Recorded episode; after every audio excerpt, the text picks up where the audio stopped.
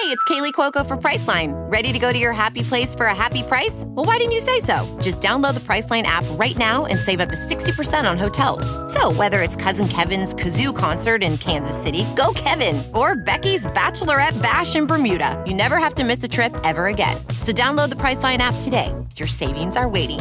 Go to your happy place for a happy price. Go to your happy price, Priceline. The Week 8 preview episode of the Bears Talk Underground is brought to you by MyBookie.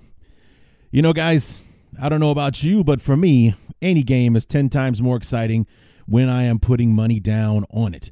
Regardless whether you've been betting for years or if you're placing a wager for the first time, MyBookie is your best bet this season. With pro and college football, the World Series in full swing, and both hockey and basketball just getting things kicked off for the season, now is the time to get off the sidelines and get in on the action. So if you really want to support your team or just make a few extra bucks, don't just sit on the sidelines. Get in on the game with mybookie.ag. And if you join right now, MyBookie will double your first deposit. That's right. Double. Throw down 250, you're playing with 500. Throw in 500, you're playing with a 1000. The deposit is good up to a $1,000. So throw down a 1000, you're playing with 2. Use promo code CHAIR to activate the offer. That's promo code CHAIR, C H A I R, to double your cash. Visit mybookie.ag today. That's M Y B O O K I E dot A G. Where at MyBookie, you play, you win, you get paid. My guest this week, folks, Jason Hirschhorn. And I remember I, I couldn't remember where exactly he was from. Well, he's it's it's amazing that I couldn't remember because he's from Sports Illustrated. He is the L.A. Chargers beat writer for Sports Illustrated. Uh, he's also working with uh, with uh, with Evan Western and our friends at Acme Packing Company. Uh, he also listed off a few other places. So he's a busy guy, but his main job these days is working the beat for the San Diego Chargers, L.A. Chargers. Excuse me. I still can't get that. Uh, you know, it's been what two, three years now. I still call them the San Diego Chargers. But uh, nonetheless, he is the beat writer working day day by day for the LA Chargers for Sports Illustrated. So that's my guest for this week. And guys, it's the Week Eight preview. We got a big game ahead of us, and you know, not so much in in competition or our opponent who is struggling this week, but it's a huge game, and the Bears need it. It's the Week Eight preview of the Bears Talk Underground. So let's get to it.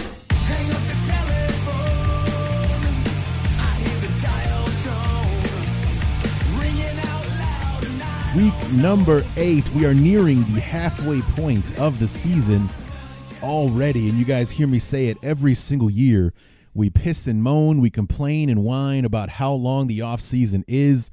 And then when the season gets started, it starts to just blur right past us. We're almost already at the halfway point. Week eight for the NFL, week seven for our beloved, or the seventh game of the, of the year for our beloved. So almost to the halfway point, and it's you know, it's like we feel like we're barely getting started, and yet we're already halfway done. What's going on, everybody? Larry D back for Week Eight preview.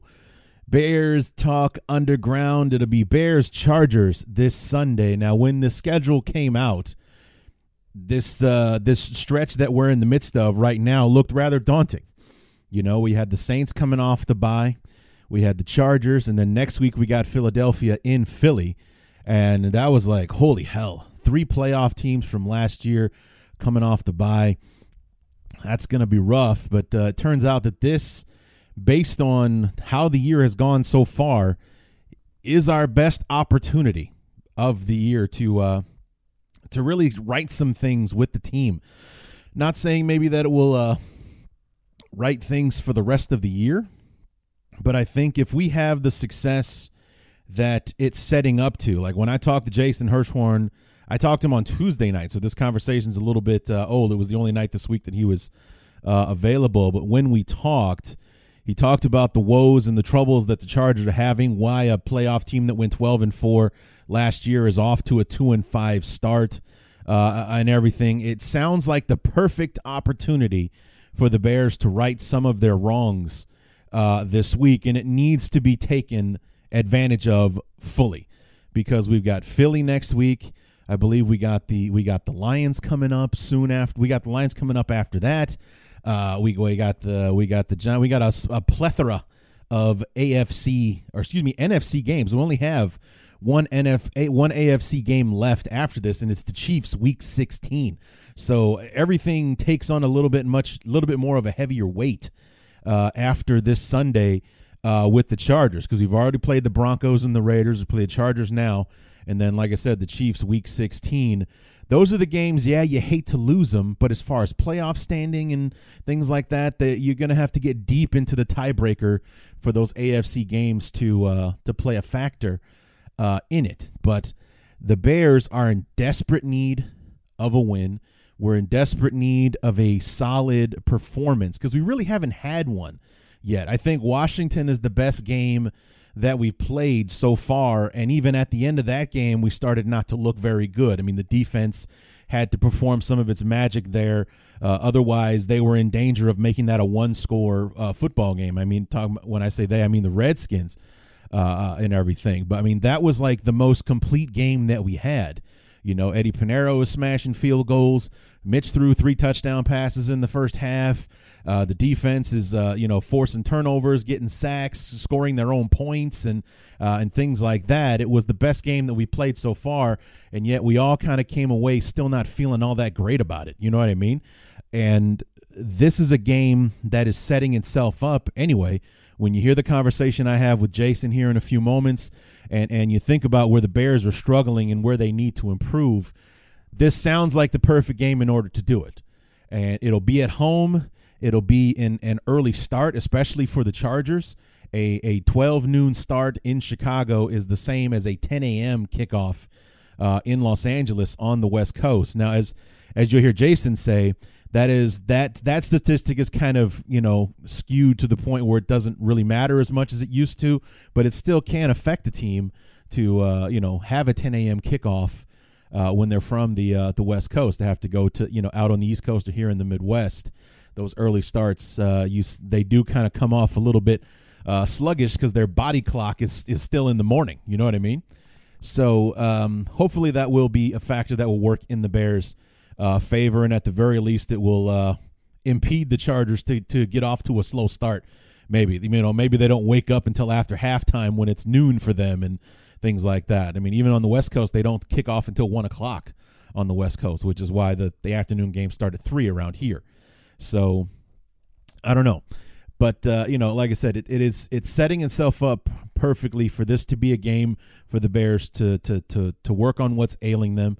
We're we're as healthy as we've been all year. They we've we've uh, we've practiced two days this week, Wednesday uh, and Thursday. There's one name on the injury report, just one.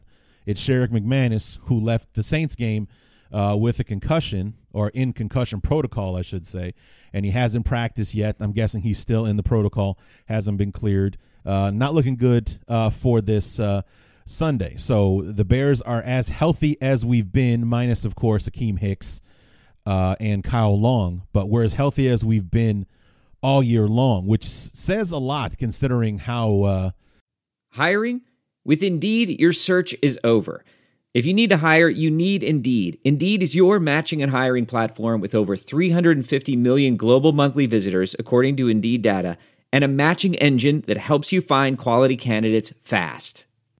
Ditch the busy work, use Indeed for scheduling, screening, and messaging so you can connect with candidates faster. Listeners of this show will get a $75 sponsored job credit to get your jobs more visibility at Indeed.com slash match. Just go to Indeed.com slash match right now and support our show by saying you heard about Indeed on this podcast. Indeed.com slash match. Terms and conditions apply. Need to hire? You need Indeed. Welding instructor Alex DeClaire knows firsthand how VR training platforms like ForgeFX can help meet the demand for skilled workers. Anywhere you go look, there's going to be a shortage of welders. VR training can help welding students learn the skills they need to begin and advance in their career. The beauty of virtual reality is it simulates that exact muscle memory that they need. Explore more stories like Alex's at meta.com slash metaverse impact.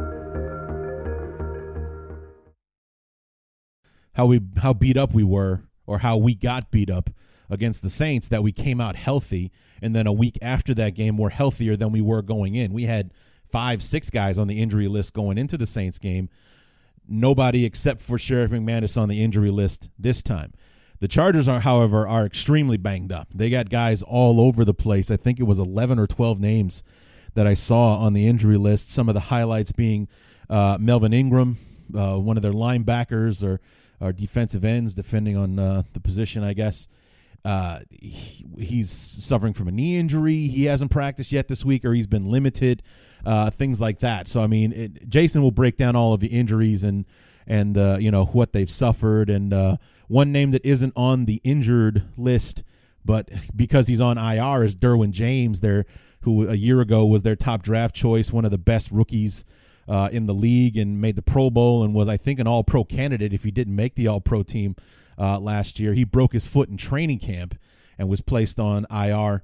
He's due to come back soon, but he's not playing on Sunday. So uh, that was one of the first things Jason and I talked about was you know Derwin James not being in the lineup and how that's affected the defense and uh, you know how it's hurt the defense and and uh, really skewed from last year's team to this year's uh, team. And uh, really, the only other bit of news. Uh, that, you know, there are a couple other things I want to get to. Number one, uh, the Bears have a new player on the team. His name is Brent Urban. Uh, signed off of the uh, well, not signed off of waivers or anything. He was released uh, by the Titans uh, over the weekend. He was uh, drafted by the the Ravens back in 2014. He was a starter for them last year. Uh, in 2018, started all 16 games for them. Uh, went over to Tennessee this year. For one reason or another, didn't work out. Uh, they sent him packing. The Bears picked him up over the weekend and released Jonathan Harris to for the corresponding roster move. Jonathan Harris has also been picked up off of waivers by Vic Fangio uh, out there in in uh, Denver. So at least Jonathan Harris won't be going hungry anytime anytime uh, soon. But uh, Brent Urban is a massive, massive man, defensive and defensive tackle. What do you want to, whatever you want to call him, in this three-four uh, defense, and brought it in to provide a little bit of uh, depth with the Akiem Hicks size hole that we have at that position right now but he's like six seven, you know, three hundred pounds. The guy is not tiny uh, at all, and uh, you know he's been practicing uh, with the team so far uh, this week, and uh, I saw some uh, like an interview he did earlier today saying that basically he's been hanging out with Akiem Hicks, who's been more than generous with his time and helping him learn the defense and get uh, get acclimated with the team uh, since he's only been with us since yesterday on Wednesday. That's when he joined the team officially. So uh, we'll see uh, if he is a activated for the game on Sunday, and if he does get to see the field, uh, we'll see what he gets to do, uh, what he's capable of. I know we know he's a player. He's uh, he's not a rookie or, or, or anything like that. He's been around, like I said, since 2014. He was a mid round pick. I think they said a fourth round pick for the Ravens back in 2014. So he's been in the league for five, six years uh, now. Not sure why it didn't work out in Tennessee or why he left Baltimore, maybe free agency, I'm guessing. But, um, you know, he's a bear now, and uh, we'll see what he can do for us uh, this coming week. And then the other big headline uh, this week was after the debacle that was the Saints game uh, on Sunday, there was a lot of talk about a players only meeting for the the players to get together and, and talk amongst themselves without any coaches or anything like that uh, interfering or uh, you know mentoring the conversation or what have you.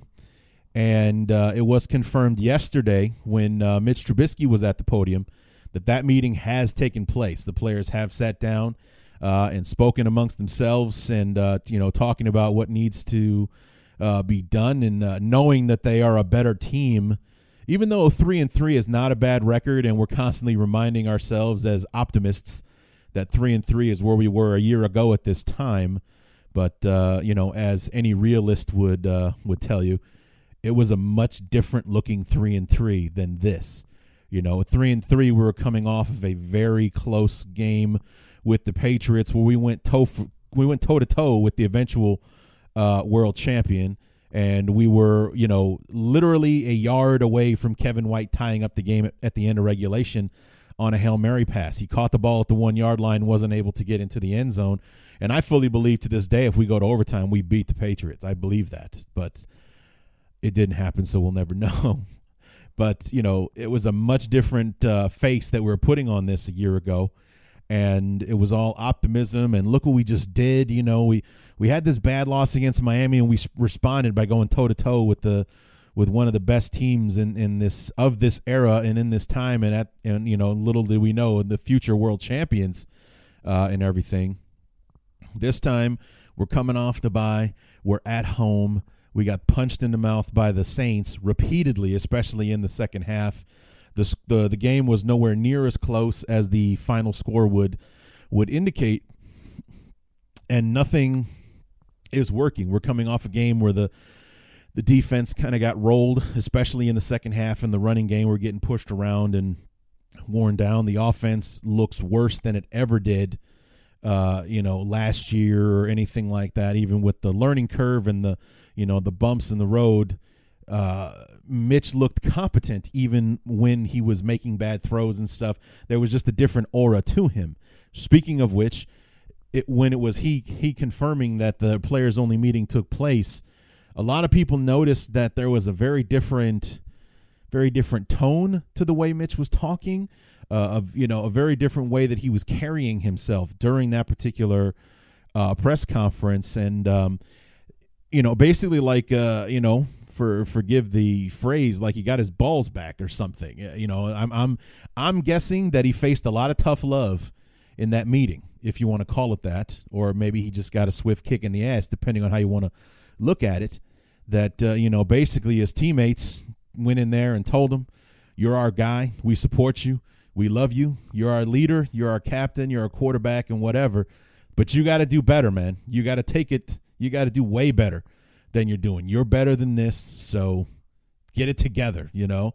And uh, he seemed a bit more confident, a bit more sure of himself, and I'm hoping that that translates into the onto the field somehow on Sunday that we see a little bit more of that because he's he just doesn't look like himself, like he's unsure of what he should be doing and uh, or anything. And, and I'm hoping that uh, you know he just didn't really look like that at all last year. Even while everyone was aware that he was still learning the system as he was going along last year, you were seeing constant progress. Yeah, he made maybe had a bad game here or there, like the Rams game and and things like that. He had his moments, but overall, he went through the season not making the same mistake twice. And you know he ended the he peaked at the end of the season there with the way he played against the Eagles and uh, in the playoff game, and we're not seeing anything like that uh, this year. We're just not seeing it. He's had one good quarter, the second quarter against the Redskins, where he threw three touchdown passes uh, to Taylor Gabriel, especially that last one where Gabriel did an amazing job staying in bounds and you know making that catch over his head and uh, and all. That was a dime of a throw from Mitch uh, and everything. He's had that one quarter to to like sit on, and after that, it's been yeah, all right, maybe a throw here, a throw there. Uh, the throw to Allen Robinson to set up the game-winning field goal against the Broncos, but other than that, it's been mostly shaking your head, scratching your head, wondering what the hell he's doing. So I'm hoping that that players only meeting turns out to be a turning point in the season where the defense is, you know, saying, what the hell are we doing out here, guys? We can't expect Khalil to be doing it all by himself. He's getting double teamed and kind of schemed out of the game. Nobody else is stepping up to make the plays. You know, it's like I know Akiem's not here, but we we're not you know, it's not a two man defense. We got some of the best players, and any team in the NFL would want to have us, you know, most of us on their teams, and we're not playing like it right now. Where has Eddie Jackson been? Kyle Fuller, Prince Amukamara, uh, you know, ro- where the hell's Roquan Smith been? It's like ever since he missed the Minnesota game, the guy's kind of been out to lunch uh, and everything. And hopefully that was something that was addressed, and, and we finally get to see these guys step up and be who we know them to be. Uh, even if we just get back to the defense that they were in those first four games, where they were just like, Jesus, look at this defense. This defense will carry us.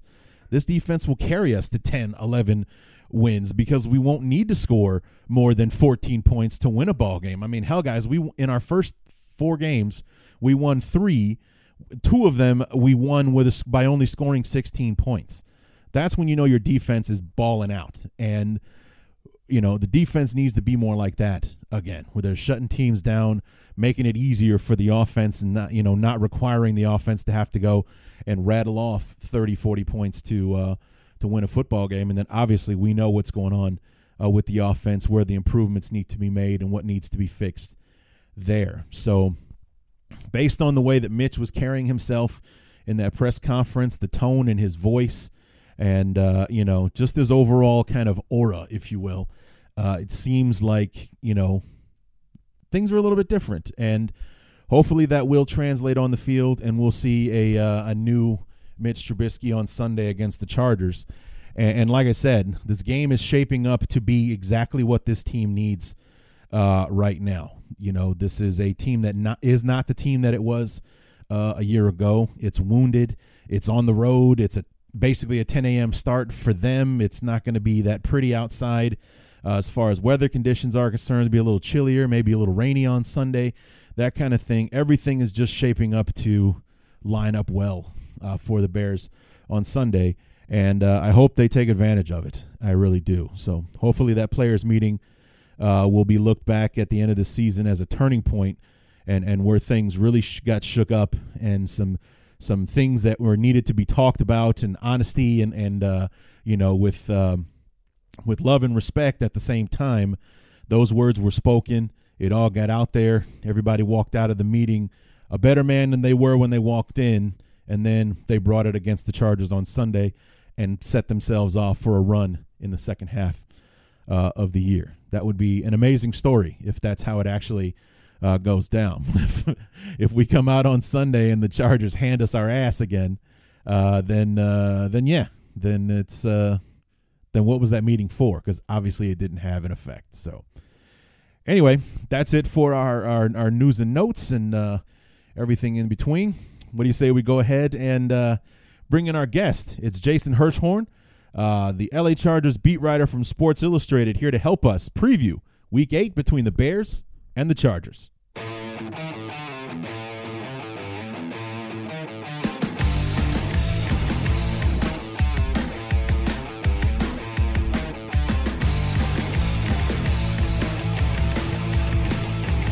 Week number eight of the season has our beloved returning home once again, or staying home, I guess I should say, uh, at Soldier Field. This time with the incoming LA Chargers uh, coming to Soldier Field to to one of these teams is going to get off the schneid and uh, get a victory under their belt. And to uh, help us uh, preview this ball game with the LA Chargers, we got the LA Charger beat writer for Sports Illustrated, Jason Hirschhorn. Jason, welcome to the show, man. Thanks for having me on, Larry. So let me these these are two teams and they kind of parallel each other in a way to where they had big 2018 seasons um, they they had big expectations coming into 2019. A lot of talk about maybe the Chargers making a run for the Super Bowl or, or, challenging the Patriots at the very least, which they did not do in that divisional game last year. And you know they come out. They're a regular season, or excuse me, a regular uh, uh, week one in the what the what the hell is the word I'm looking for? in in the first game of the season. I'm sorry, man. In the season opener. Well, in season opener, regular time, uh, their field goal miss away from Vinatieri from being a one in six team uh, right now. I mean, they're they're two and five right now.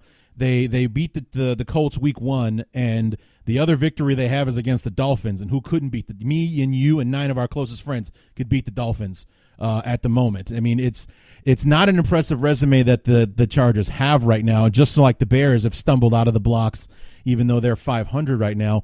Where has things gone sideways for the Chargers early on in the season?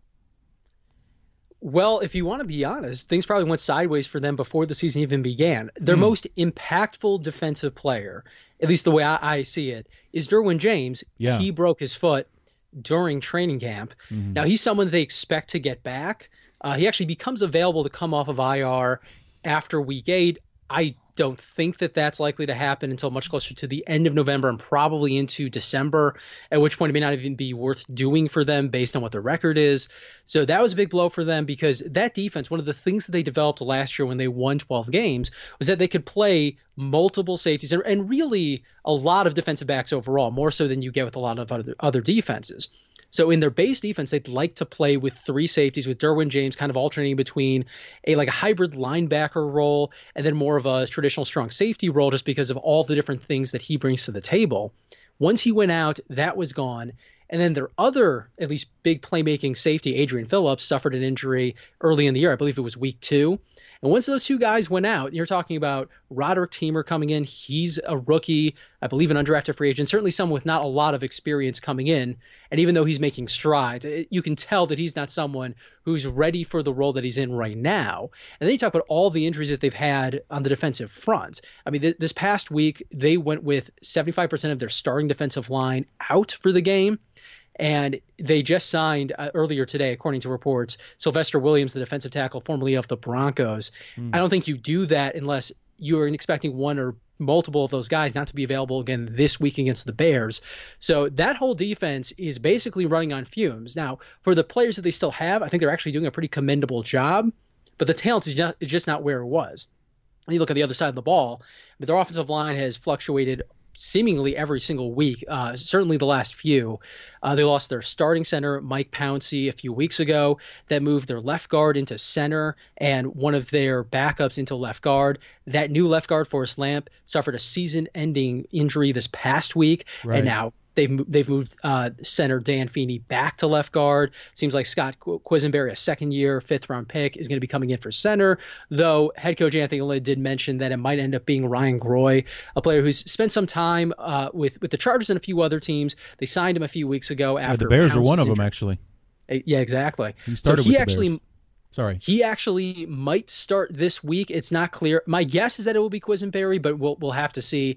They've had injuries, you know, across the receiving corps. Melvin Gordon wasn't injured, but he missed the first four weeks or three weeks uh, in terms of his actual uh, availability. And then in week four against the Dolphins, he was active but didn't play. So just a lot of moving parts with this team. And I mean, even special teams got hit too. I mean, they lost their starting kicker before the season. They went for several weeks with their punter uh, handling double duty. So we're talking about all three phases of your team dealing with significant injuries. I mean, it's going to be hard for any team to compete in that circumstance.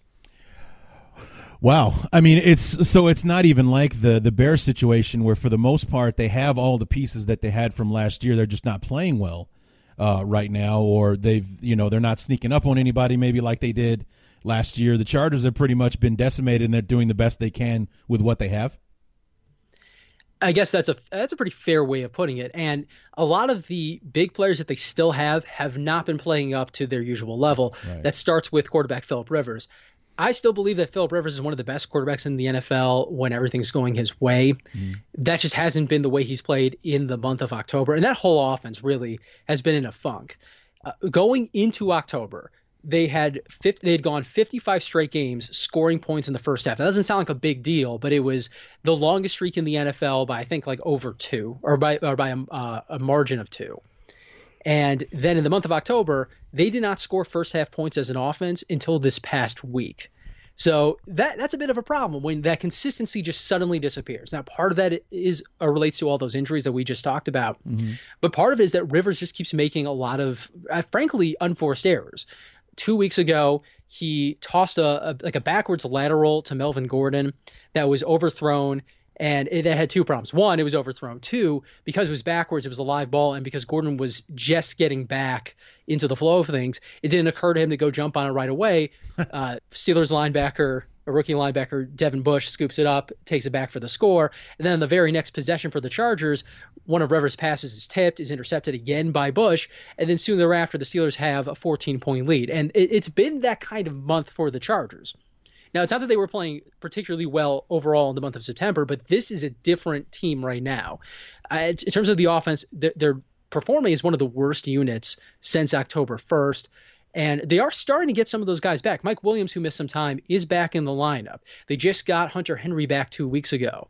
And Melvin Gordon is, you know, he's several weeks now back into the program. So that offense should be doing better than it was, not worse. And yet here we are. And this is just a team that doesn't seem to figure out, be able to figure out how to score whether or not in the no huddle or late in the second half. Who's the OC for the Chargers these days?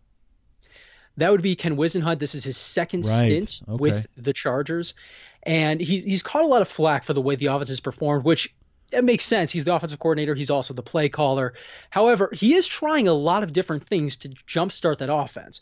Early in the year, they were a very, very pass heavy team. I think they were attempting passes on almost 70% of their offensive snaps. And this this past week, that was really, really down until the fourth quarter when they were playing from behind. They basically just had to pass. They had, I believe it was a 7 to 12 run to pass ratio on first down which is a big change for them. They've also been using Austin Ekeler, who's probably their, other than Keenan Allen, their best offensive weapon around Philip Rivers. They've been using him a lot as a receiver, but they've really started to expand that role. He, he's not just lining up as a receiver and then motioning back into the backfield or just motioning across the line of scrimmage. They've been running him on actual receiver routes. This past week, they ran him on a deep double move that produced their uh, their first touchdown or the, the first touchdown of the second half. Uh, he's just a really versatile weapon. It, in a way, kind of like the uh, Tarik Cohen, the way that the Bears used him a year ago. Mm-hmm. That's the kind of player that he is, and I think that's why his role, even with Gordon back, is starting to increase again. I think they just understand that with their limitations, they can't also limit the workload for Austin Ekeler, And I wouldn't be surprised if, other than Keenan Allen, he ends up having the most targets for the team this week. So when I was looking at the the stats earlier to see how Melvin Gordon had been doing since he came back. I see that he's third on in the team as far as rushing is concerned. Uh, as far as yardage, he's only averaging 2.3 yards uh, a carry, so his impact has been minimal at best in the three games that he's been back. But what really surprised me was ahead of him is uh, uh Jackson, who's averaging nearly eight yards a carry. Now, is this somebody who's been another one of your injury victims, or is he he taking a step back since Gordon has returned, or why isn't the guy that's getting eight yards a carry more, you know, carrying the? Because I see he's a running back, not a receiver or anything like that. Why isn't he more involved in the offense? Well, you guessed correctly. Justin Jackson's another casualty of course, to yeah. wh- wh- whatever is plaguing the Chargers. Uh, he's been out for almost a month now. Okay. Uh, according to Anthony Lynn, Jackson is making progress in terms of his health and should be back in the not too distant future. We do not know yet if he's going to be available this week. We'll have a better idea after Wednesday's practice when we see, you know, how much he's working, if he's working at all. He's just been on the bikes to the side the basically the entire month. So I, I, wouldn't be surprised if he's back just because when you see him walking around the locker room, it doesn't appear as though he's walking with a limp. He doesn't have a boot on but at the same time you don't know what it's like to run versus to walk for another person. So maybe that's fine when he's just you know walking around doing daily things but if he's on a you know a practice field it wouldn't be the same. Sure. uh, he's someone that they do plan to use even with Gordon and Ekeler available once Jackson is is indeed ready to go. But right now I, I don't know what part of the offense he's going to be just because I don't even know if he's going to be available. Right. So I mean it's you know I just saw the impact eight, eight yards uh, a carry and I see that he's only got three games played. So it's like one of two things has happened. Either he took a back seat when Gordon came back, or he's hurt right now. And then to hear that he got hurt, what is it, an ankle or a foot injury? If I remember correctly, it was an ankle injury. Yeah, ankle injury. Okay, yeah, those high ankle sprains can be tough, especially when you need your ankles to make those cuts uh, and things like that. So, so you talked about Austin Ekeler. Is he one of the few bright spots that the Chargers have on the offensive side of the ball right now? Yeah, and I would say that he's frankly one of the biggest surprises of the season across the NFL, and we sure. just don't hear much about him because the Chargers generally do not make you know front page news. In the month of September, so through the first four games of the season, he had I'm forgetting the exact numbers, but he had more yards and more touchdowns than at any four game stretch that Melvin Gordon had in his entire career. Just to put in perspective how impactful he was. Now, after uh, you know, after the month turned and Melvin Gordon was back in the lineup, that started to shift because they were trying to get Gordon more involved.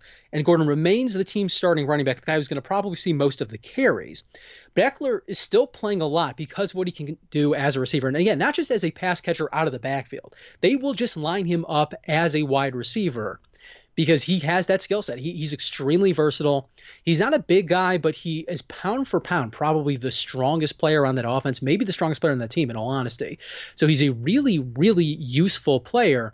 And at some point, with, with the way Gordon is struggling, and it's worth saying here, while Gordon is struggling, it's not just Melvin Gordon. If you look at that entire rushing game in the month of October, they haven't been able to get much of anything going. They've been under 40 yards each of the three games they've played this month, which I believe is the first time that's happened since at least the Norv Turner era mm. for the Chargers. So we're talking about a, a, pretty pronounced issue with the running game. It's not just Gordon, it's not just any one particular player. And, and, frankly, just given all the injuries that have happened across the offensive line, I wonder if that's the biggest component to it. When we, we spoke with Anthony Lynn after, I believe it was the Steelers game, and we asked him about it, he said, It's not Melvin Gordon's fault. We need to open up more running lanes for him. And then if you go back and look at the tape, that is a problem for them. They've done an okay job pass protecting, against the run or blocking for the run rather they just simply have not been able to create as many opportunities. A lot of times you're seeing whether it's gordon or ekeler they're, they're, getting contacted in the backfield. So there's not a whole lot they can do in those situations if they're not even getting to the line of scrimmage. It sounds almost identical uh, to the bears. They're so-so in, in pass protection. The offensive line seems to play up or play down to their competition when it comes to to pass blocking. Like we shut down Danielle Hunter and uh, Everson Griffen from the Vikings. Did the same thing to uh, you know Miller and, and Chubb in week two, and but we we play the Redskins and and you know a beat up Ryan Kerrigan is, is smoking the Bears left and right, or or, or this you know the the Raiders you know had their way with us. Uh, up front, but this past week maybe we were okay against the the Saints. And Cam Jordan got his sacks, but other than that, Mitch stayed pretty clean, even though he was doing a wonderful job screwing it all, all by himself. But uh, you know the the run blocking for the Bears offensive line has been atrocious uh, this year. We have this young back in David Montgomery. We're all excited about. We've got uh, you know uh, Tarik Cohen, one of the more exciting running backs in the league, who, like you said, with the Chargers, either met in the backfield or run into a wall of humanity at the line of scrimmage that they can't seem to get through, which is super frustrating because once you get either one of those guys into the second level, you've got a problem on your hands. We just can't get them there. So is, that's a similar problem that the Chargers are having right now? Yeah, and I guess if you're going to draw some distinction between the Bears and the Chargers in this regard, the Bears' offensive line has far more experience. It, it you can mm. correct me if I'm wrong with the names. It's been a while since I looked at their depth chart, but it's Charles Leno Jr. at left tackle yep. and Bobby Massie at right tackle. Correct. So both those guys have been in the NFL for some time. More so with Massie because I know he had the stint in Arizona. Mm-hmm. Well, for the Chargers, at least right now, and th- this could change by Sunday because Russell Okung is working his way back from the pulmonary embolism he, su- he suffered back in June. Yeah. He started practicing th- this past week. He may be activated this week. It's still unclear. We'll probably know more on Wednesday. But if he is unable to go again, they're going to roll out Trent Scott at left tackle and Sam Tevi at right tackle. Those guys combined to enter the year with, I believe, one start. so most of their experience has come this season. Now, those guys have probably done a better job than at least I expected coming in just because of their experience. Trent was an undrafted free agent last year. Tevi was a six round pick in 2017. And yeah, that's a lot to ask to, to be starting tackles in the NFL so soon in your career, let alone when you come from those backgrounds. And that's why they really need Russell Okung, not even just for pass protection, but also to open up those those running lanes that we discussed. But with the Bears, they do have more experience, and if you, yeah. at least from what I remember watching them last year, they didn't have that. I mean, I know the run game was an issue for them, and there were a lot of reasons for them, maybe related to Jordan Howard's fit with the offense and the amount of work they were able to get to Cohen and a number of other things. But the line as a whole had a lot more experience, and they were a more cohesive unit. This is a unit that has been constantly changing and may change again this week if Okung is able to return. So for different reasons they're having struggles, mm-hmm. but it doesn't ultimately matter if the results is the same. Yeah, just makes me feel worse about what's going on in Chicago right now when you put it that way. It's like, yeah, we got a bunch of guys that are kind of being pulled off the street and where we got this mismatch of of an offensive line that they're putting out there. Meanwhile, the Bears have basically been putting the same five guys out there for the last 2 years. We're struggling worse than a unit that's just being patched together. Uh, in, in I want to say San Diego in, in Los Angeles. So uh, yeah, that doesn't make me feel any better about our offensive line woes, especially when it comes to the uh, to the running game. We had we had seven rushing attempts on Sunday against the against the Saints for the whole game, seven on Walter Payton bobblehead day at Soldier Field. So that's like blasphemy as far as the Chicago Bears is uh, concerned. So we're we're not none too happy with what's going on uh, with the running game. So well, um, if I if I if I read the quote correctly, that's something that is probably not going to repeat itself this week and maybe not again in the future because Matt Nagy seems to be convinced that they are going to run the ball more. I, am going to paraphrase here. But he said, "I'm not stupid or I'm not an idiot. Not an idiot. We need yeah. to run more." Now, that particular quote, let's just say, it got dunked on on social media, especially from people who yes. are very familiar with the the the relative efficiency of passing versus running. Mm-hmm. And I think generally speaking, that's fair. But when the balance is so skewed towards yeah. one side or the other, especially if it's so skewed towards the pass and the opposing defense already knows what type of play you're going to run. And when you're dealing with the limitations of a quarterback like Mitch Trubisky, you do in fact have to, just for purposes of keeping the defense honest, yeah. mix in some of those runs, and frankly, mix in a lot more play action. And that's something that I'm surprised we have not seen more from the Bears given that Nagy comes from Kansas City and play action and misdirection is such a big part of what that offense does. 100 yeah i agree 100% and and you're absolutely right. With with mitch and his limitations and trying to keep the defense honest you'd want to sprinkle some of that uh, in there just to you know just to mix it up a little bit uh, with the with the defense. It just it's it's frustrating to watch especially like you said when it skews so heavy. It was 54 to 7 pass to run uh, on Sunday against the uh, against the Saints. And what made it even more frustrating was that this was happening up until the Saints scored their opening touch a touchdown in the opening drive in the third quarter.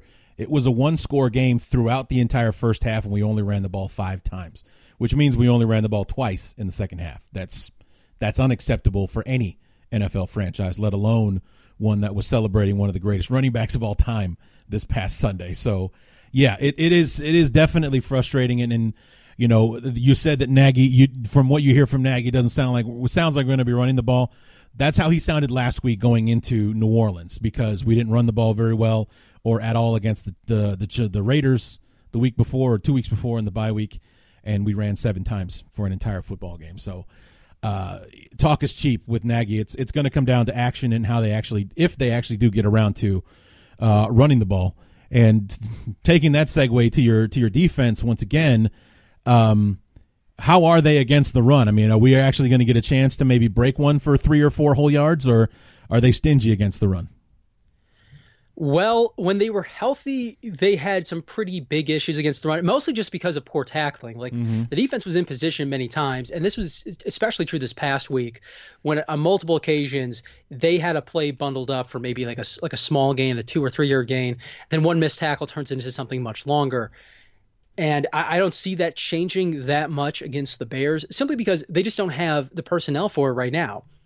I, I think they are going to get Melvin Ingram back this week, so that's two starting defensive ends as opposed to one. Sure. But it, at least right now, based on the fact that they added Sylvester Williams, I, I wonder if Justin Jackson and Melvin, uh, or sorry, uh, Brandon uh, Mebane are just not going to be available. And then you're talking about the center of your defense because at middle linebacker, Denzel Perryman, who, who has played the run very well over the course of his career, has been dealing with an ankle injury for a while. And it has affected him, especially in the past more, but it has affected him against the run too. So if there are big holes down the middle, there's nothing stopping Nagy from just calling those um, those split zone runs that he loves and just trying to run it down the Chargers' throats. So, and, and, then if you make it to the second level, I mean, if, if they get past Rayshawn Jenkins, there's a good chance that that plays going for 20 or more simply because they don't have anyone in that secondary right now, at least not in terms of the middle of the defense, that is a reliable tackler. Hmm. And a lot of the times that Jenkins has missed tackles, it's because he's covering up for mistakes of his teammates. You know, Roderic Teamer, because he's a rookie, is not always in the position he's supposed to be. And that, you know, in order to keep the uh, bad play from becoming a touchdown. That sometimes means that Rayshawn Jenkins has to himself move out of position. And then when you have multiple players out of position, that's when you see the worst things if, if a tackle is missed. So I, I wouldn't expect the Chargers to have a great time against the Bears versus the run, which is why I tend to believe that Nagy is going to run it more, at least more than seven times. Sure. But at the same time, uh, this might also be reflective of the Bears running backs because David Montgomery was a player that did a great job at Iowa State terms of breaking tackles. But what he didn't yeah. do super well for a college player was avoiding tackles. And that tends to be something where if you don't do it well at the college level, you're not going to do it well in the NFL. And that tends to be a more predictive trait. Sure. So, you, I, and I know in the preseason he had a couple of really, really nice plays. I know he had that one cutback or or juke move. I want to say it was like the second uh, week of the preseason that you know set the you know NFL Twitter ablaze, and he definitely has that potential. But the way he runs, it, it almost looks like he's trying to initiate contact or find players to hit.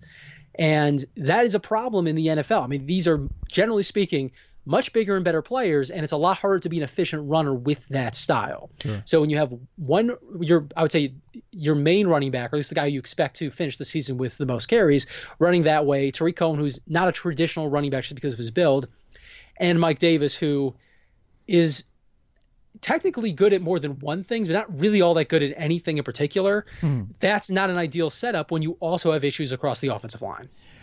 Yeah, yeah, it's been a, a recipe for disaster as far as the running game's uh, concerned uh, this year. So yeah, that's certainly well well put uh, in that in that regard. So so do you guys run a four two five? Is that how it works? So you said you have you usually like to put three safeties. Has that been altered with the loss of of Derwin James to a more traditional four three, or are they running the four two five now? So they are running a variant of not with the Seahawks defense as you see it today, but the Seahawks defense as you saw it during those peak years, sure. 2012 through 2014. So it, it's more of a 4-3 under. At least that's the way that Gus Bradley, defensive coordinator, would consider it. Uh, you do tend to see because of their sub packages a lot of what, it, what is it a facto five man front or in other cases a facto three man front. So it kind of shifts depending on the situation. It, it is versatile in that regard when they have everybody healthy, it's a very difficult defense to defend because they sort of have this illusion of complexity where the defense is not actually doing all that many different things. You know, it'll be a lot of cover one and cover three, but when they don't have the players, and right now they just don't because of all those injuries, they have to play it a lot more straightforward, and that's when they've gotten into trouble. In addition to all those other issues that we discussed, so the way that the that the Chargers are probably going to play the Bears this week is going to be a lot closer to maybe like a 4-2-5 as as you described it simply because they they have a lot they have a lot of issues in linebacker. They have issues at safety but they are starting to get some of those edge rushers back. Uh, Joey Bosa has been playing extremely well. Melvin Ingram, as we discussed earlier, is probably going to be back this week. And the guy who's filled in for Ingram the past two or three weeks has been the second year player, former second round pick, uh, Uchenna Nwosu. And he has really come on. He's, he's been one of the bright spots for that defense, and there really aren't all, all that many. Uh, in fact, he probably would have had a huge game last week if not for the fact that Joey Bosa himself beat Nwosu for some sacks. In mm. one particular play, Bosa just sacked Tannehill, but had Bosa not been there, uh, like a half second later, it probably would have been a strip sack for Nwosu. So he's really creating some problems.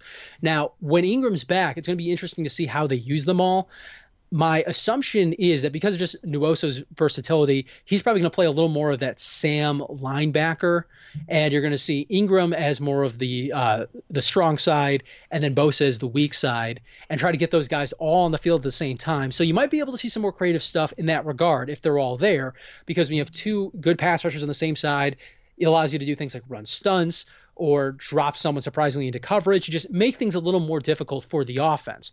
If Ingram is not there and Nwosu has to play defensive end, he'll do a decent job of it.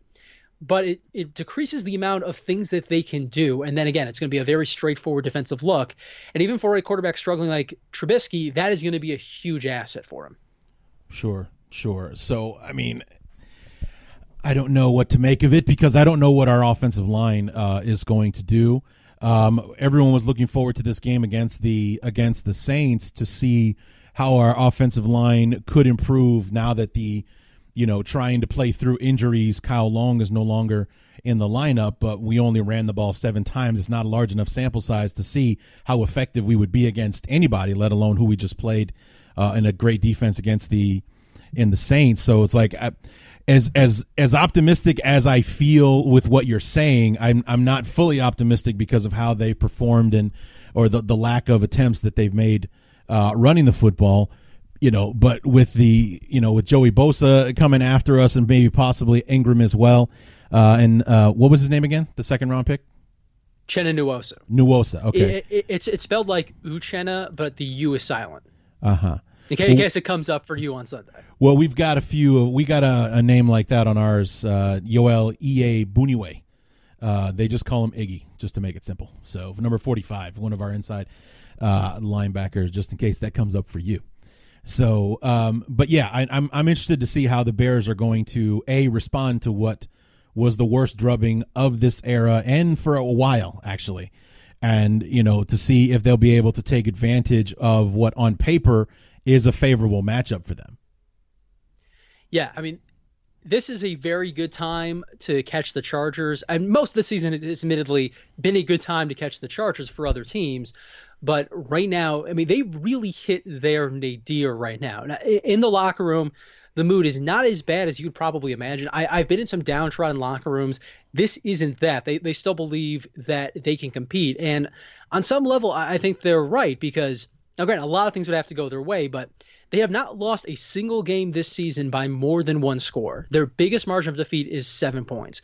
Now, a little bit of that is cloak and dagger because there were some games where they were effectively out of it and just happened to score within the last minute. Right. But in most of these losses, I mean, they really were in it until the final moments. Uh, this past week against Tennessee, as you know, much of the nation saw, they fumbled away a golden opportunity to go ahead, literally at the goal line. Mm-hmm. So they're not far off in that regard. And if they're able to pick up some wins at a time when the Raiders might be stalling themselves and with Patrick Mahomes unavailable for the Chiefs, there is some hope there. Now they've effectively eliminated all of their wiggle room, and even though they wouldn't be mathematically eliminated with another loss, it is very difficult to see them. At least with a loss in the AFC, I, I think that would probably end any realistic hope that they have. Mm-hmm. But you know, a road trip to Chicago is daunting for most teams, and I, the Chargers are certainly no exception. But the players have said on the record that they don't mind going on the road because it's actually a more comfortable environment for them because of everything that's happened that's so at crazy. their stadium. So like I, have been, to, I, have been to quite a few Chargers games, and it is a more uh, opponent heavy fan base that, than you will see in most places. Mm-hmm. But I had never seen anything like the Steelers when they came to LA two weeks ago. It was I'm, I'm going to lowball it at 75% Steelers fans. Uh, let's that's a, again a conservative estimation, and the players you know they, they understand that you know the team can't control who is buying the tickets, but they took issue with the fact that the in stadium PA was playing at one point Renegade, which is a, a Steelers song that they play right. at Heinz Field. It was a very strange thing. A, a, lot of us didn't understand it either. So going on the road where there's like they they don't even have to deal with that narrative, they don't have to deal with those questions. They can just essentially just be the visiting team trying to play their best football. It actually simplifies it for them. At least that's the way that they see it. So so that's an advantage. That's not in particular against the Bears, just being on the road anywhere. And not that again, it's not a good time to catch Chicago. The defense is still playing at a fairly high level, but the offense is going through, let's just say, a period of transition right now. And if Gus Bradley can scheme up just enough with the players that he still has, there might be an opportunity if, he, he's able to create some turnovers and the offense, more importantly, can avoid them because that's been such a big issue for them. They've had uh, double digit or not double digit, excuse me, uh, two or more first half turnovers. Uh, the two of the three games this month and it's very difficult to win a game in that circumstance, especially when you're dealing with all the other issues like the Chargers are. But if they can avoid the mistakes on their end and force the Bears offense into a few, it's not going to be easy, but at least it gives them a chance. Yes, it absolutely will, especially if you can if if your defense can can force those turnovers on the Bears and then do something with them. If they can put points on the board just like the Saints did, you blink your eye and the Bears are in a 9 nothing hole because of the block punt for the safety and then the the fumble on the ensuing drive that gave the Saints the ball first and 10 at the Chicago 24. Five, six plays later, it's nine to nothing. And, you know, before anybody's beers gotten warm, we're already down two scores. So it was, if something like that can happen, then what we saw was, you know, I don't know how, how patient Nagy planned on being with the run, but being behind like that, needing to jumpstart the offense, I think probably contributed to him abandoning the run the way that he did uh, in the first half, and we just saw how it kind of went off the rails uh, throughout the football game. And and so you're saying maybe vice versa. If if the Bears were able to force a turnover, put an early touchdown on the board, the Chargers aren't really built to play from behind. I guess that's a good way of putting it. it. Essentially, both these teams have this in common. Yeah, they can be their own worst enemy. Oh, for sure. Especially on offense. And the Chargers have been their own worst enemy in a way that I haven't previously seen them this month. It really has been like the the moment it became October, it's like all these new issues popped up for that Chargers offense that were not previously there. There were already issues. So if the Chargers can break some of those negative trends, and that that's the one thing that I think is possible for that offense because when you have a quarterback of the caliber of Philip Rivers, and he has not played well this season, but He doesn't seem physically different than he than he did last year or any other time that I've seen him. He's still one of the smartest quarterbacks in the NFL. And we've seen this with other veteran quarterbacks. Sometimes they just go through these patches and then they figure it out. And that's something that can happen with Philip Rivers. And if it does happen, they do have the ability to beat almost anybody just because of the impact of any franchise level quarterback. If it happens this week against the Bears and continues down the line for them, that could be huge. Alternatively, they could lose this week against the Bears. They then come back home for what is effectively a road game against the Packers, which might be as much uh, visiting fans, if not more so, than with the Steelers. And then after that, they have to go on the road for a Thursday night game against the Raiders. So there's a real possibility that within the next three weeks, the Chargers season is over. And they know that too. So, on the one hand, that could make them extremely desperate and they could do a lot of things outside of what their talent would suggest. And we've seen that with other teams with their backs against the wall. Alternatively, if if, if this game starts poorly, they might just fold. I haven't seen quit in them thus far this year, but there is a breaking point for each and every team, and we're not far away from that with the Chargers. Any concern over the start time for this week's game, which would be tantamount to a 10 a.m. start for a West Coast team? Usually, when they travel out to the East, they get a three o'clock start, or you know, more times than not. But coming to Chicago, that's a noon kickoff here in the Midwest, which would be a 10 a.m. start for the for the Chargers. Any concern over how you know this one of those? Because I know those West Coast teams don't look forward to a to a noon kickoff uh, in, in the Midwest or on the East Coast. It is something that has been a factor for a while. Although I think if you look at the numbers since about 2015, and maybe just it's because of the way that those West Coast teams have handled those trips. The impact of the early start times has been lessened. It's still a thing, but it's not to the same degree that it was when, for example, the Seahawks had to play a 10 a.m. game or an early uh, start game in the playoffs against the Panthers and, and effectively didn't appear to show up until the second half. I don't think that will be the case here. If the Chargers play poorly, it's because the Chargers are playing poorly. It's not going to sure, be because of that sure. start time.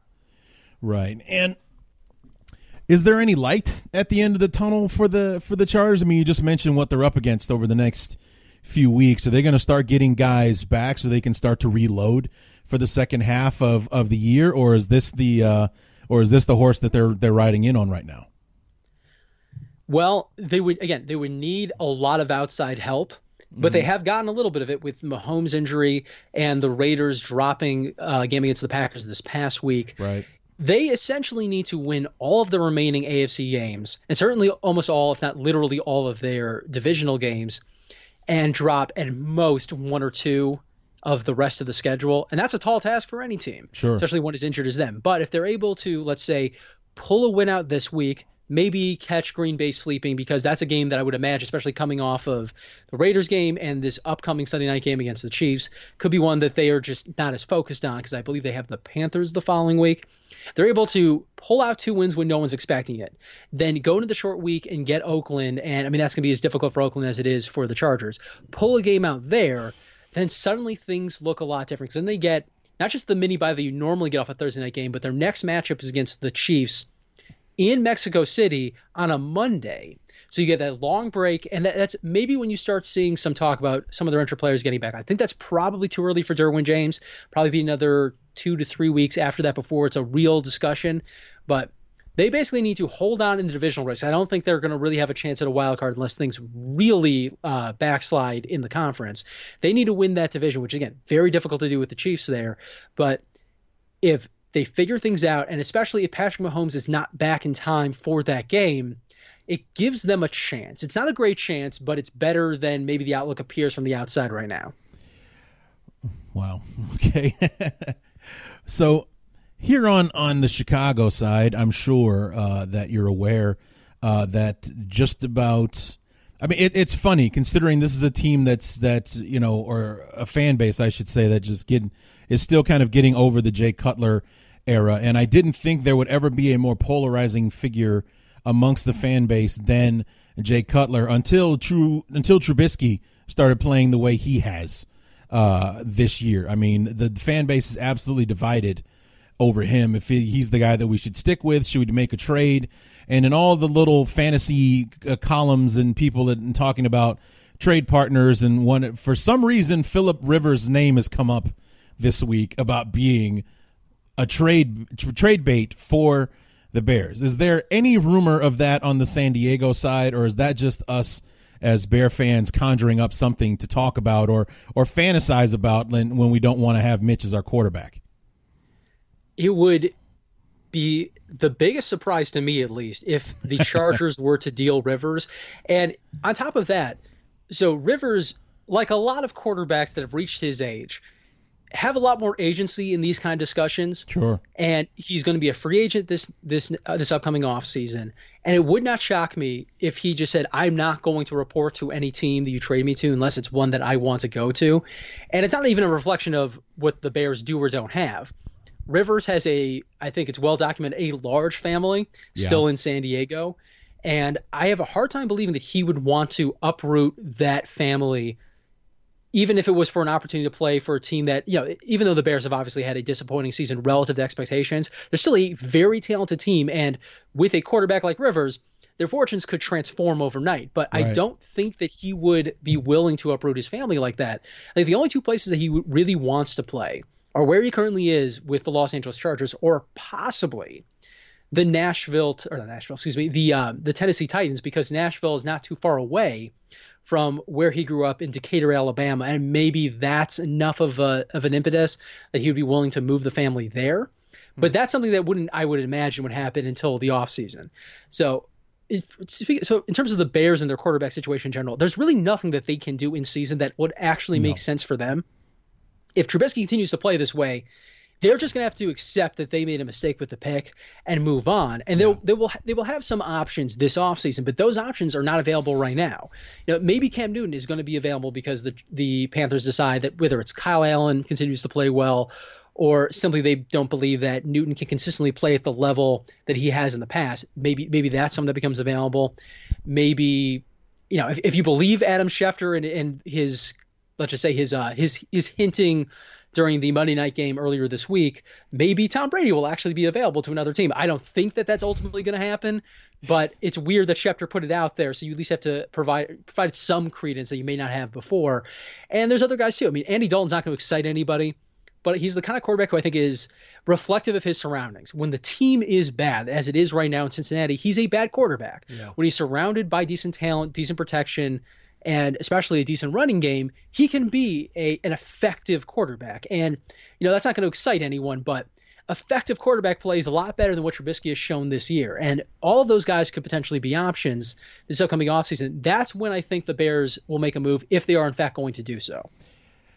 Yeah, yeah, and and I think that's that's why I've stayed mostly silent on social media when it comes to the quarterback situation because because of the Khalil Mack trade, we don't really have any draft capital cap, capital to play with uh, or anything like that, and anybody worth getting is going to cost us what we don't have, and so we're just going to have to ride with Mitch or hope that somebody comes off the waiver wire. People are talking about maybe we should give Kaepernick a try. I kind of really wish people would let that one go, but uh, you know, it is what it is with that that whole thing. He's been out of the league three years. Got nothing to do with his political affiliations or anything like that. He's just been away from the game for too long. I, you know, I, I just don't want to have anything to do with that. And uh, I, I guess my, my counterpoint would be Did you see the Mitch Trubisky RPO breakdown that made its way around social media earlier this week? I yeah, I've seen several things uh, in the you know I I definitely like to keep my my ear to the ground with with those kind of things. It's it's a mess. It is an absolute mess. He's playing horribly. Uh, right it is, and, and, I th- and I think plays like that illustrate why, even though the offense has been atrocious for Chicago, I don't think it's ultimately all that reflective of Nagy because he is trying to do things to simplify life for his quarterback. Mm-hmm. An RPO like that is essentially a high a high low read post snap and just a box count pre snap. Virtually any quarterback who's been in the NFL for five minutes should be able to handle that. And Trubisky managed to not only screw up that part of it. But then also, even though he had options to the left, which is not the way the play is designed to ultimately go, he didn't go there either. He just ended up taking the sack. And maybe by the time he finally decided who was open, that was the right move because the offensive line had moved so far downfield that it would have probably just been a penalty had he even tried. yeah, But all that illustrates the problem. He is so in his head. And it's a lot of the things that should be really easy in that offense, the things that were really easy in that offense as recently as 12 months ago are just really difficult for him right now. Hmm. And maybe that's actually a sign that under different circumstances he could be effective again. because you know even though he wasn't a great quarterback last year, he was still a guy who was capable of moving the offense. Yeah. And I, I think I can't remember who who provided the stat, but he hasn't run for a first down since literally the first first down the Bears produced this year, which was against the Packers. And that sounds crazy for a quarterback as mobile as Trubisky, and considering what he did last year, where when plays did break down, which they will for any offense, doesn't matter how well designed or how talented they are, a mobile quarterback like Trubisky is able to take advantage. You know, if the if the, if the play's developing down the field and nobody's open, well, that probably means there's a, a nice wide open space for him to run. Yeah. And he just hasn't done that. And, and maybe that's reflective of other things. You know, he had the shoulder injury. That's not going to affect his throwing, but it might affect his willingness to take a hit if he does run. And if you take away his legs for one reason or another, and he's this indecisive, it's going to be hard for him to succeed regardless of who's calling the play. So if Trubisky continues down this road, I think that the Bears are just going to have to move on, but I don't think that they have the wrong guy running that offense. I still think very highly of Nagy. I think a lot of the things that he does just at least in theory should make life very easy for whoever's back there. I agree. And and I was only critical of Nagy's play selection, not so much the plays that he's calling, if that makes sense. Uh, you know, like when you talk, you and I talked earlier, the, the, the ratio, 54 to 7, that's what, almost 8 to 1 as far as pass to run uh, and things like that. When your quarterback is struggling the way that he is, maybe try to take a little bit of pressure and, and try to force it with the run uh, a little bit more or, or something, you know. And like you said, maybe, you know, use the run to try to maybe play, get some play action uh, going or whatever. He just seems kind of stubborn in the fact that, you know, like when I heard his, his comments in, in the presser after the game, he was like, yeah, we ran the ball for zero, one, and two. And so we were moving the ball better. So I'll throw it 60 times a game if I have to under those circumstances. And on one hand, I sense his frustration and I get where he's coming from. On the other hand, that's not a recipe for victory in at any level of football, let alone in the NFL. Yeah, and that's where I, I go back as well to play action because there is not a quarterback in the league anywhere who is not better off play action than with a typical drop back. And this is something that has become a very popular idea across the NFL, but frankly, especially in the NFC North. Like, I'm sure at some point you saw at least highlights of that Packers Raiders game. Yeah. That was their highest play action usage of the season. I'm not saying that's the only reason that Rodgers went for six touchdowns and a perfect passer rating, but it definitely helped. Now, you look at Minnesota, and they have kind of done that as well, and, fr- frankly, even to a greater degree. And and that's probably because Gary Kubiak, he's not calling the plays there, but he, he's part of that offensive staff. When you have play action, it makes life really, really easy. If you look at those two teams in particular, and also, frankly, Detroit, I think they're all in the top 12 of the NFL in terms of play action rate.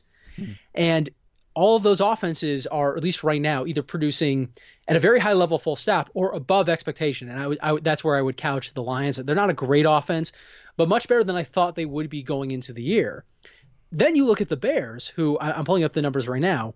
Actually, I'll, I'll put it this way: Where would you guess the Bears rank in terms of play action usage? 31st.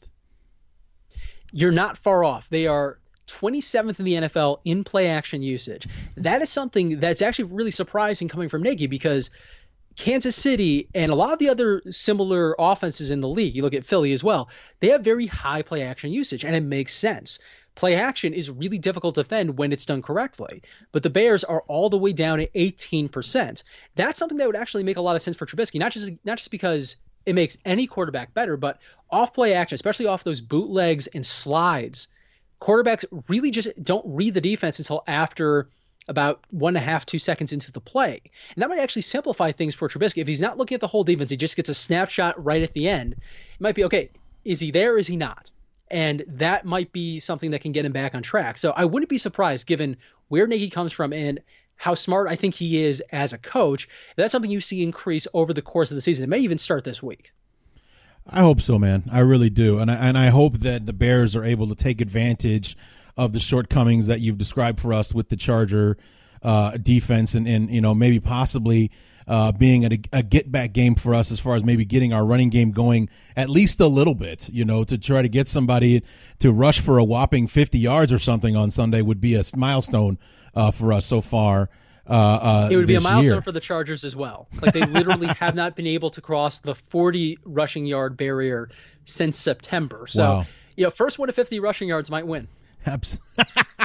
That's insane. But you know, it, like you mentioned, Trubisky not using his his feet, and and yeah, it's a shoulder injury, but he it also seemed like his running kind of got curbed a bit last year because he got hurt. Uh, he hurt his throwing shoulder uh, last year against the uh, the Vikings, and he, I don't remember him running as much after he came back from that injury. Uh, as well. So, you know, I think maybe that could be part of it. I've, I've also kind of toyed with the idea that Nagy wants him to be more of a pocket passer, you know, stay in the pocket, find the receiver, throw the football, as opposed to just giving up on the play and, and using your feet, uh, kind of thing. Now, I don't think Nagy would be that that you know stubborn about it or you know rigid about you know him not running or anything or encouraging him not to run. But I, you know, it's definitely something that I think that Mitch himself is holding himself back from doing what came naturally to him earlier in his career. Yeah, and again, if he has a shoulder injury like the one that he does, it makes sense that he may not want to take on that contact. You know, if it's wide open, he can run out of bounds. That's a different situation than if he knows he's going to have to slide and maybe take a hit because the worst thing for him, both in the context of 2019 and long term, be for him to develop a recurring so- shoulder injury. And again, you know, it's not his throwing shoulder, but the way he has been successful is to run at least a certain amount. So you want to be able to take those hits. You want to feel fully comfortable when that happens. And that could just be a reason that he's not playing the way that he did in 2018. Yeah, yeah, and I think it's it's affecting his confidence. He doesn't really look like the same guy out there uh, either, and I'm not really sure what that's about. If it is, you know, the the, the lack of confidence from his injuries, or just the fact that it, things are not going well and it seems to snowball as the game goes along, uh, uh kind of thing. He just he doesn't seem to also be in the same mental frame uh, that he was a year ago, where he was progressing. He he had his ups and downs last year, but he he was definitely a better quarterback at the end of the season than he was at the start of it.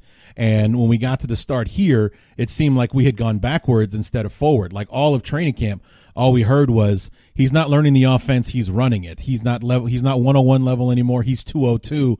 Everything is progressed and then we finally get him out there on the field and we're back to zero again with this kid and, and it seems like we're starting over once again, and like he's still learning it, like he doesn't know uh, the offense, and that's what's been frustrating to watch uh, as a fan to hear about all the promises of where of progress and things like that, and to to see what the product has been on the field. It's been maddening to watch uh, in, in just the first five six games so far this year. Yeah, and ultimately that it, it's not as simple as saying you don't have a quarterback, you don't have a chance to win, yeah. because the Bears and other teams at times have shown that if, if, maybe not for long periods of time, but in the context of an individual season, you can put it together. The problem is that it's really hard to maintain that. We we saw that a few years ago with the Jacksonville Jaguars. Like mm. their defense was so good, and they did just enough well on offense that they were able to take the Patriots to the brink in the AFC title game but then they haven't looked the same since, whether it was with Bortles, a quarterback, or somebody else. That's right now what the Bears look like. If the best version of Trubisky was the one that we saw in 2018, and he's not going to even be that guy again, well, the defense was just naturally going to regress because of any number of reasons. The, the, lack of injuries in 2018 versus now, simply the general fluctuations you get with a defense in any given year. It was going to be hard for them to repeat that. And then you also look at that division getting more competitive. They can't afford for Trubisky to be like this the rest of the way, not even just in 2019, but down the road, because as you pointed out, they don't have the resources to go find somebody else, at least not a high level prospect. Yeah. And even hypothetically, if they did, let's say that somehow they were able to get the number one overall pick this year, just drop it in their lap this is not a team that's really built to or built around the timeline of a rookie quarterback. Because even if you get whoever is the best uh, quarterback in this upcoming draft class, chances are that guy's going to need some time before he's able to consistently help a team win.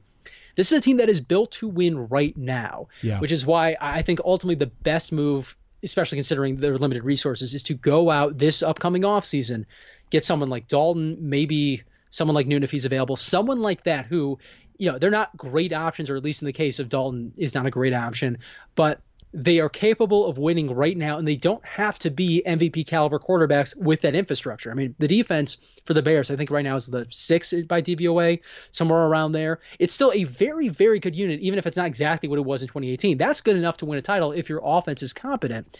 And right now, the Bears' offense just isn't because of the quarterback play, but someone who's at least okay, or at least a, a competent veteran should be able to bring that up to a point where if everything else stays the same, the Bears could be back to being in the playoff picture and maybe even the Super Bowl picture in 2020.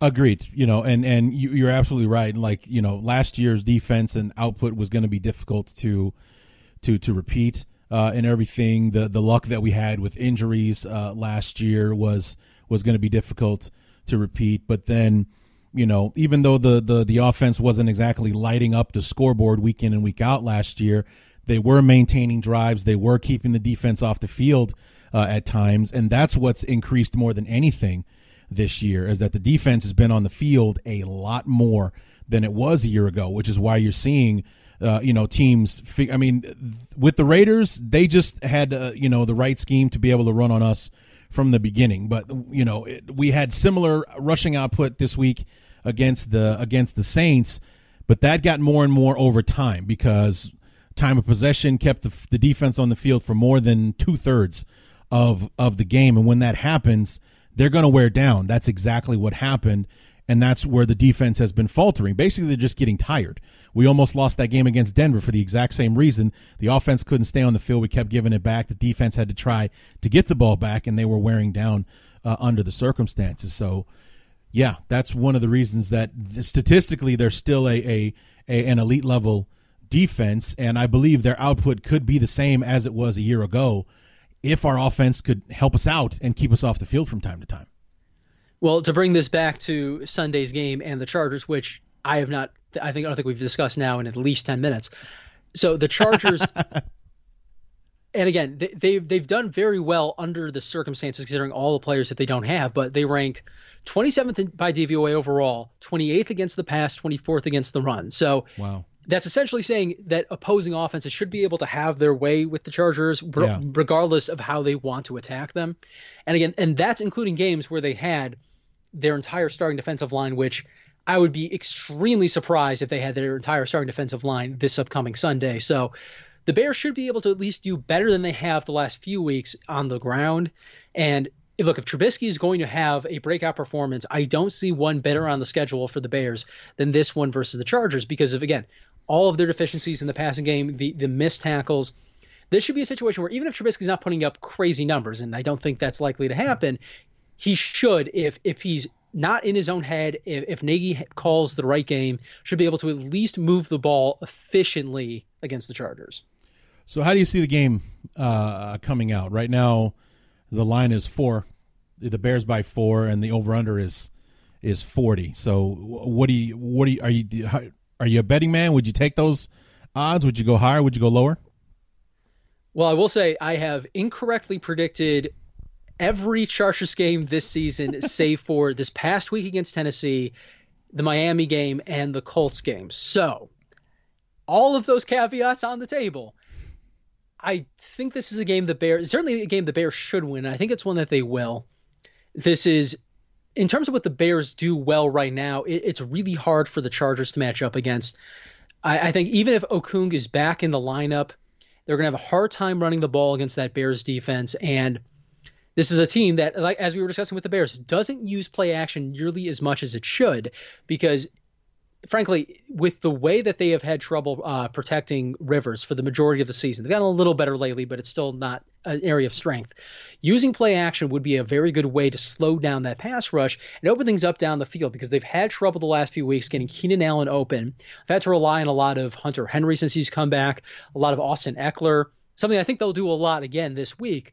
But play action could be a way of unlocking Allen again, who prior to October was leading the NFL in receiving yards and was frankly the most unguardable receiver in the NFL at that point in time, and suddenly became the most guardable receiver because of all the things that the Chargers are struggling with. So if the Chargers produce the right game plan, maybe it's a little closer than we expect because again, they haven't lost a single game this year by more than a touchdown.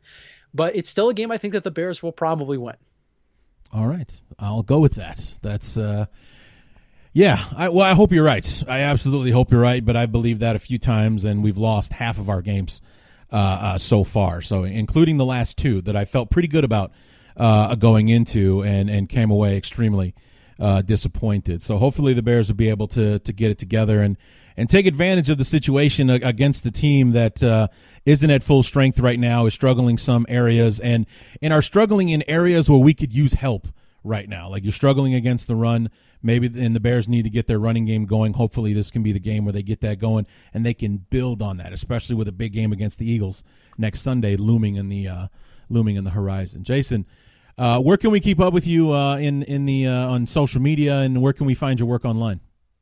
Well, you can find me on Twitter at by underscore JBH. Uh, you can find me on sportsillustrated.com or SI.com, excuse me. Uh, you can find my work also on SB Nation, on NFL.com.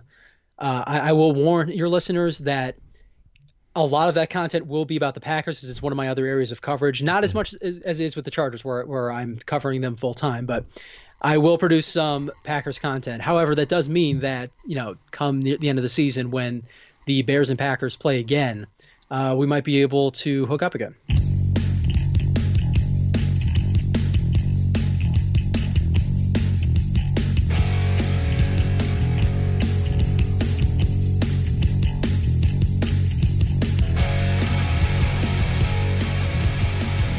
Want to thank our guest, Jason Hirschhorn from SI.com and NFL.com and SB Nation. And you heard all the places he just rattled off for us uh, there.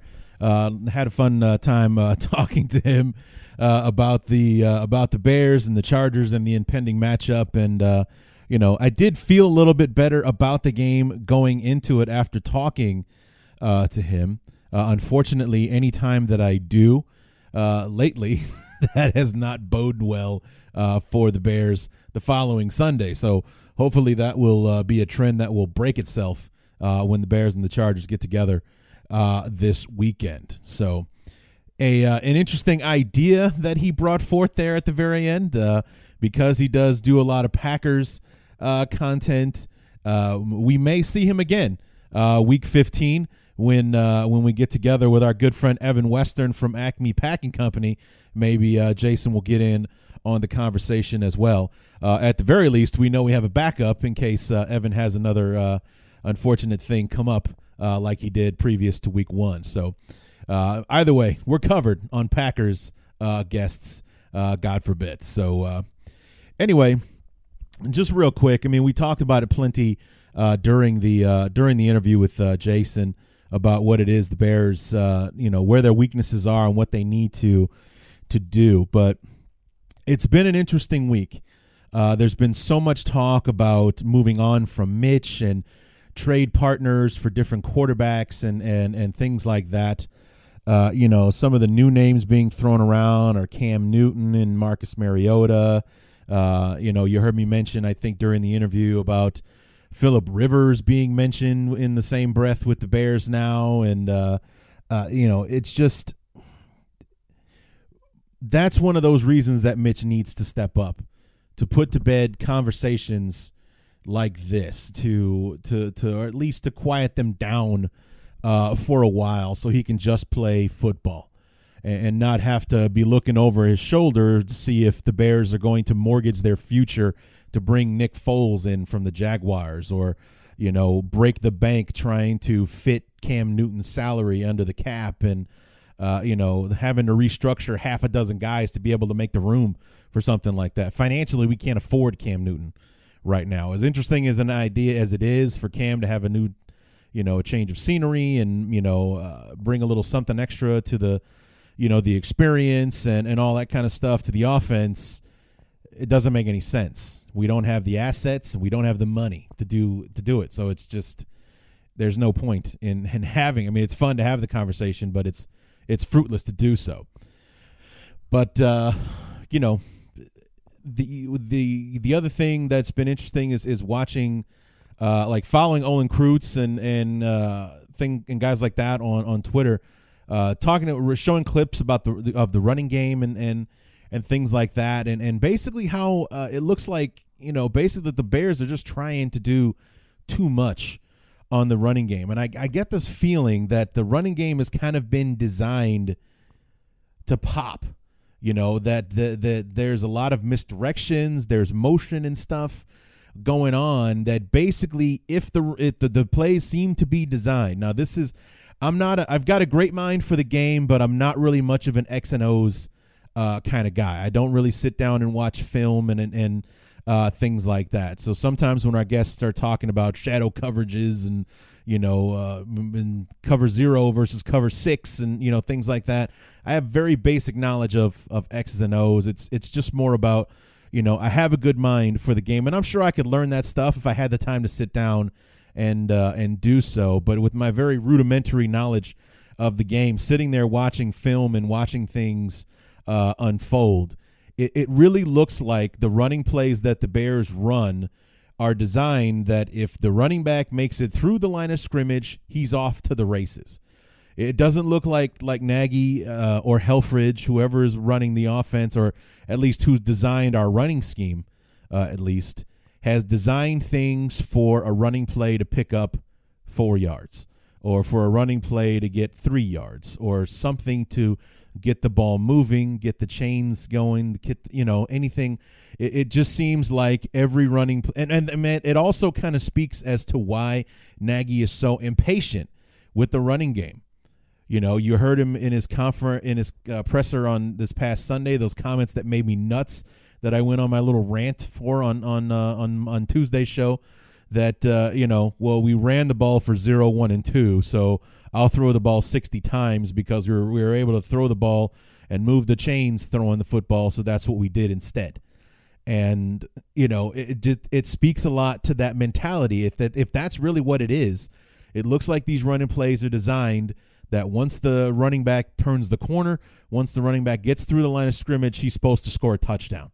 And because they don't, that's where Nagy just tears that page out of the playbook and moves back to the passing game uh, uh, kind of thing. He he doesn't seem to be designing his running game so that David Montgomery can plow ahead for four yards, or that maybe he gets five or six, uh, or anything like that. This this game, this run is designed to get us three yards. Uh, you know that kind of thing. Just put it, it. You know, it just seems to be a little bit too fancy. You know, there's we don't see enough. And Olin Kreutz said this. There's not enough. Just put a man on a man. It's one on one. Block them. You know, open up the hole and let the running back do his job.